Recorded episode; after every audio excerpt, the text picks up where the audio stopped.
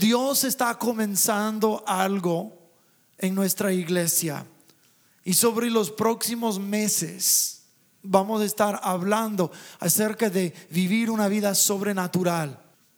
Lo dije el domingo pasado de que, de que cuando pensamos en una vida sobrenatural, pensamos en señales y prodigios y sanidades y milagros y todas esas cosas. Sí, sí, sí, sí, sí, sí.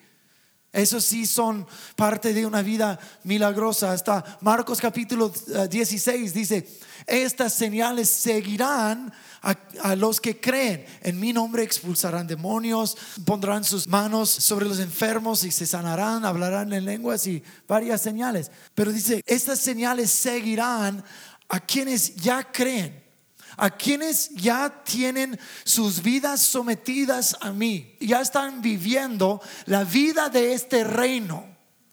Tienen no, no, solamente a Cristo en su corazón, pero lo están poniendo a práctica en su diario vivir. Los que creen, a ellos seguirán estas señales. Entonces el punto no es correr en pos de una señal. El punto es correr en pos de su presencia de ser más maduro en la fe, de ser más como Él es. Y cuando nosotros vamos viviendo dentro de este reino, estas señales seguirán. Pero una vida sobrenal, como acabo de decir, no es solo correr detrás de señales, pero es vivir una vida de adoración, una vida de oración, una vida de intercesión. Y es precisamente hoy lo que yo siento que el Espíritu Santo nos quiere hablar Vivir en lo sobrenatural para muchas personas eh, suena imposible, algo más allá, inalcanzable. Suena como que, bueno, eso es para los, los, los muy, muy en la fe, los grandes. Eh, son ellos que, que, hacen lo sobrenatural, pero yo no, yo, yo soy un, un nadie. Bueno, no eres un nadie, eres hijo de Dios. Y si eso es nadie, entonces tienes tu cabeza chueca. Pero si tú vas cultivando en ti la habilidad de escuchar y obedecer la voz del Espíritu Santo, estás viviendo en lo sobrenatural. Si sabes orar y te pones a orar a favor de las cosas de este mundo y en tu vida y las ves cambiar, estás viviendo en lo sobrenatural si estás adorando y creciendo en tu habilidad de expresarte en el Señor, profundizando tu conocimiento del Señor y mirando una transformación continua dentro de ti, estás viviendo en lo sobrenatural. Pero siempre hay más que Dios quiere hacer dentro de nosotros. Hay más que nosotros necesitamos crecer. Tal vez haya servido al Señor por 10, 15, 20, 30, 40, 50 años. Y dices, no, pues pastor, yo ya sé orar. Pero te sugiero que aún hay más. Porque cosas en este mundo siempre andan sucediendo. Siempre andan sucediendo cosas en tu vida y en tu familia que necesitan oración continua. Escuché un pastor un día decir, ora hoy por cómo quieres tu futuro. Y cómo estás viviendo en el futuro es resultado de cómo oraste en el pasado. Y no estamos diciendo, oh Señor, vamos a orar por una casa más grande, un carrazo más chido y eso y más dinero. Y entonces yo voy a, a, nada más orar como que estás suplicando las cosas para solo satisfacer la carne. No, no, no, no, no, no. Oramos según la voluntad de Dios. Una persona de oración cambia el futuro. Dices, mi familia está destrozada, todos andan perdidos y si algo no pasa, todos van a terminar en el infierno por falta de conocerte a ti. Y si tú no oras, tal vez eso vaya a ser el futuro. Pero te aseguro, si tú comienzas a orar, el futuro de tu familia cambiará. Porque Dios responde a las oraciones. Vivir en lo sobrenatural comienza con conocer a Jesús y saber clamarle a Dios y mirar a Dios cambiar circunstancias y abrir puertas que antes estaban cerradas. Abrir áreas en tu vida que tú pensabas que eran imposibles. Mirar cosas transformar dentro de ti y dentro de, de tu mundo. Mira lo que dice en Hechos capítulo 2, comenzando versículo 1. Dice, cuando llegó el día de Pentecostés, estaban todos unánimes juntos. Y de repente vino del cielo un estruendo, como de un viento recio que soplaba, el cual llenó toda la casa donde estaban sentados. Y se les aparecieron lenguas repartidas como de fuego, asentándose sobre cada uno de ellos. Y fueron todos llenos del Espíritu Santo y comenzaron a hablar en otras lenguas, según el Espíritu les daba que hablasen. Quiero que veamos algunas cosas aquí. Dice en el capítulo anterior de que después de la ascensión de Jesús se reunían seguido para estar en oración. Y dice que estaban todos unánimes, unánimes, en un solo sentir. Pues nosotros entendemos por el contexto del capítulo anterior de que cuando se reunían, oraban. Pero Jesús les había dicho poco antes de ascender de regreso al cielo, dijo, en muy pocos días de ahora van a recibir la promesa de mi Padre, no vayan a ningún lado hasta que reciban lo que mi Padre les prometió. Entonces estaban orando y buscando al Señor. A lo mejor estaban pidiendo esta promesa que Jesús les, les dejó. Y de repente todos orando unánimes, vino el Espíritu Santo. Los dio poder para ministrar, los dio poder para hacer las cosas que Jesús mismo hacía en lo milagroso. Cuando nosotros venimos aquí unánimes, orando, nosotros podemos esperar algunas cosas pasar. Podemos esperar de que Dios conteste y su Espíritu Santo llegue. Fíjate lo que pasó también. Ellos estaban orando. ¿Y qué sucedía en esas reuniones de oración? tal vez buenas cosas y sí Dios por cierto estaba escuchando sus oraciones pero solo se quedaba ahí en el aposento alto orando y ya. Puede ser que eso es lo que pasa cuando uno viene a la iglesia. Dice vamos a vamos a adorar vamos a escuchar una prédica vamos a orar y nos vamos a la casa. Y luego el miércoles vamos a cantar vamos a escuchar una buena palabra vamos a orar vamos a la Y luego el siguiente domingo, vamos a alabar, vamos a escuchar una buena palabra, vamos a orar y vamos de regreso a la casa. Pero sabes que es cuando llega el Espíritu Santo que ellos salen del aposento alto y comienzan a ministrar como Jesús ministra.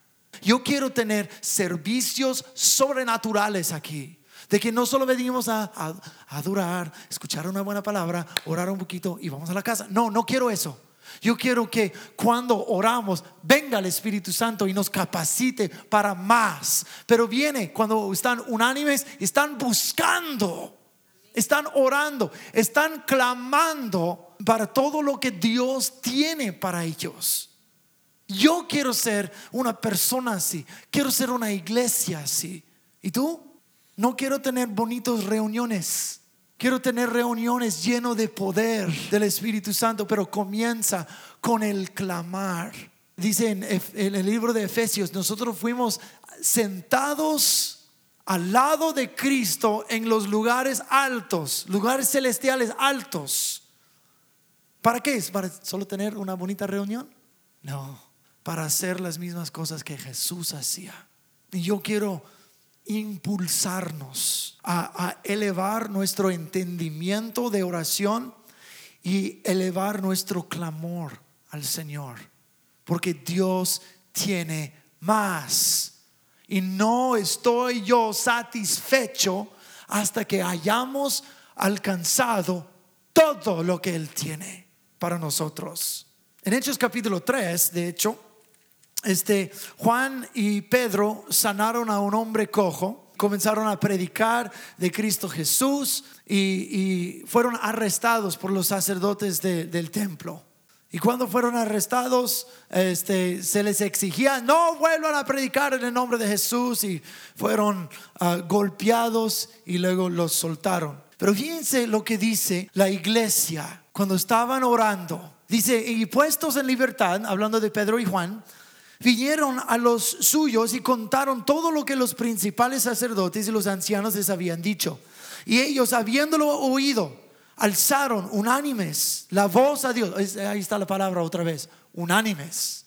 Ahora escucha esa parte de la oración. Dijeron, y ahora, Señor, mira sus amenazas y concede a tus siervos que con todo de nuevo hablen tu palabra mientras extiendes tu mano para que se hagan sanidades y señales y prodigios mediante el nombre de tu santo Hijo Jesús.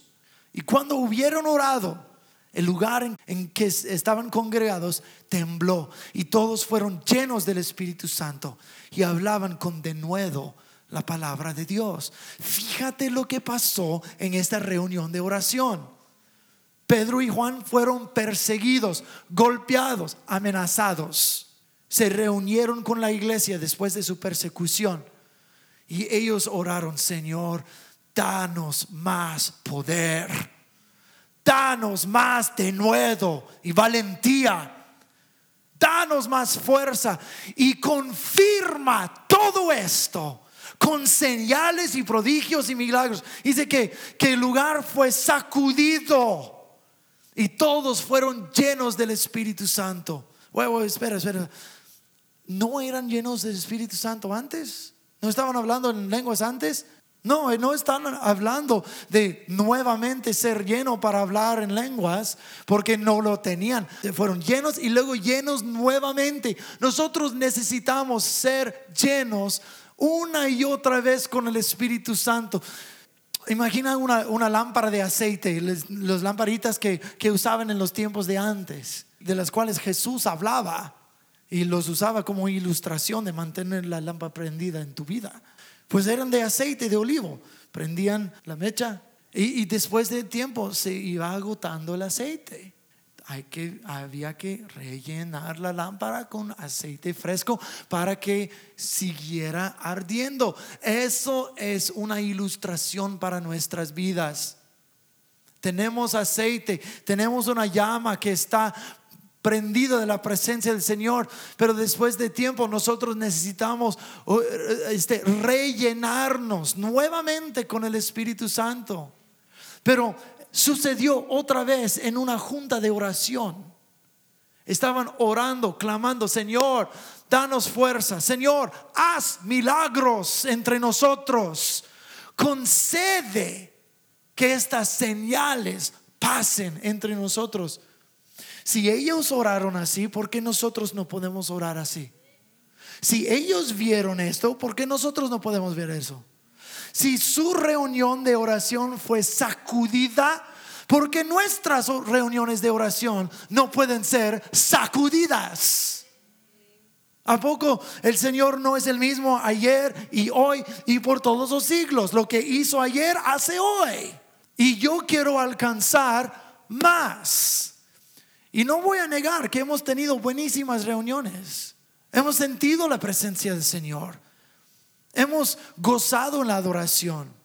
Hay buena palabra, pero hay más. Hay más. Y yo quiero alcanzar todo esto. Segunda de Crónicas, capítulo 7, versículo 14. Durante la dedicación de Salomón al, templo del Señor, él oró esta oración proféticamente. Él oró, si se humilla mi pueblo, sobre el cual mi nombre es invocado, y oran y buscan mi rostro y se arrepientan de sus malos caminos, entonces yo oiré desde los cielos, perdonaré sus pecados y sanaré su tierra. El contexto es la dedicación del templo que construyó el rey Salomón. Pero el contexto en la oración es que versículos anterior dijo, Señor, si tú envías una plaga de langostas, o si hay sequía, si estás, ah, si estás castigando al pueblo debido a nuestra maldad, luego dice, si mi pueblo se humilla y ora y busca y se arrepiente, sanaré la tierra. ¿Sanaré, sanaré la tierra de qué? Bueno, de las supuestamente de las cosas anteriores que él había nombrado, de la plaga de langostas, de sequías, de, de otras, otros castigos que el Señor daría debido a su maldad. Entonces yo voy a sanar tu tierra, voy a mandar lluvia, sus cosechas van a crecer, va a haber todo lo que necesitan, sanaré la tierra. Pero hoy estuve pensando, ¿cómo es una tierra sana? De veras, ¿cómo es una tierra sana? Hemos estado casi todas las semanas, hemos estado clamando por lluvia y más lluvia. Y gloria a Dios hemos tenido. Todavía no se ha roto esta sequía, pero vamos a seguir orando. Una, una tierra sana es lluvia. De acuerdo. De que ah, todos los granjeros tienen todo lo que necesitan para sus animales, para sus cosechas, para poder alimentar al pueblo. Sí, eso es una tierra sana. Estoy de acuerdo en eso. La Biblia dice en el libro de Romanos dice que la misma tierra gime esperando su redención, esperando la revelación de los hijos de Dios. Entonces, ¿cómo es una tierra sana? Más que lluvia, más que cosechas. Yo creo que una tierra sana es la revelación de los hijos de Dios. Yo creo que una tierra sana es cuando hay un avivamiento de gente arrepintiéndose de sus maldades. Y si la misma tierra está esperando la revelación de los hijos de Dios, ¿por qué no comencemos a orar para que haya un gran avivamiento en esa tierra? Porque la tierra misma lo está esperando. Segundo de Crónicas 7, si ustedes se humillan, cuatro cosas, se humillan, oran, buscan mi rostro, se arrepientan, entonces voy a sanar tu tierra. Más que enviar lluvia, sino sanar la gente de la tierra. Quiero hablar brevemente acerca de esos cuatro puntos. Humillarse, orar, buscar y arrepentirse. este, humillarse literalmente es someterse. No solamente humillarse de golpear el pecho. Ay, que hay de mí, ay de mí. Me humillo delante. No, no, no. Es un sometimiento. Someternos a su reinado, someternos a su camino, someternos a su palabra. Es, un corazón dispuesto, un corazón que le dice sí a Dios. Cuando Dios se mueve, cuando Dios habla, cuando Dios guía e instruye, tiene un pueblo sometido que dice, sí Señor, así haremos. Si mi pueblo se humillare, se sometiera a mí, entonces comienza un proceso de restauración y, la revelación de su gloria, revelación de su presencia. Lamento que no tengo suficiente tiempo para desarrollar todo ese tema de sometimiento, pero va a tener que bastar decir de que una vida sometida es uno que le dice sí a Dios y no a mí mismo. Cuando su palabra dice algo, así hacemos. Cuando su palabra dice, esto es pecado, evítalo, lo hacemos, evitamos tal pecado. Y nosotros comenzamos a decir sí a Dios en cada, cada aspecto. Número dos, si oran, nada pasa en este mundo si el pueblo de Dios no se pone a orar. Escúchenme bien, porque eso es muy importante para saber acerca de cómo oramos y cómo creemos cuando oramos. Porque cuando aumenta la fe, aumenta la oración. Cuando aumenta el entendimiento, es más precisa y eficaz la oración. Escúchenme bien. Lo espiritual viene antes de lo físico. ¿Quién vino primero, Dios o el mundo? Dios es espíritu. Dios no tiene principio y no tiene final. Dios siempre ha sido. Pero el espíritu de Dios creó lo físico en que vivimos ahora. Lo espiritual es antes de lo, de, lo físico. Y lo físico fue creado para ser un vivo reflejo de lo espiritual.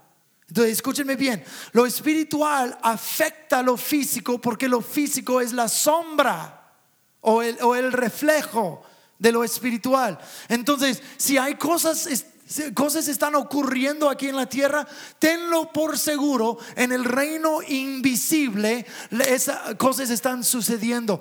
De hecho, este Pablo nos dice en Efesios capítulo 6, nuestra batalla no es contra carne y sangre. Está contra los huestes espirituales y principados de maldad en el reino invisible. ¿Por qué dice que nosotros debemos orar así? Porque Él sabe de que si nosotros cambiamos cosas en el espíritu, vamos a ver el reflejo en lo físico. Tus oraciones son más potentes y más poderosas de lo que tú crees. Entonces, la intención de Dios es unir el cielo a la tierra. Así oró Jesús. Cuando nosotros oramos, oren así. Padre Santo que está en el cielo, santificado sea tu nombre, venga tu reino, hágase tu voluntad aquí como es allá. Haz, escuchen, haz aquí lo que está ya pasando allá. Únelo. La voluntad celestial que tú tienes, que se está llevando a cabo en el cielo, yo pido Dios que esta misma voluntad se haga realidad aquí, en mi corazón, en mi hogar, en mi iglesia, en mi ciudad, mi país. Es muy importante, muy importante, escuchen bien. Como Dios dio autoridad a la humanidad sobre lo físico, Génesis 1.26, Salmo capítulo 8, versículo 5, Salmo 15, ah, 16, dicen lo mismo. La tierra diste a la humanidad. Nos dio a nosotros dominio sobre lo físico. Entonces, ¿por qué oramos? Dios está diciendo, yo les di dominio aquí. Ahora, para que el cielo se una a la tierra, mi voluntad se revele aquí, cosas comiencen a transformar en tu ambiente, yo necesito que tú me pidas. Si tú no me pides, yo no lo voy a hacer.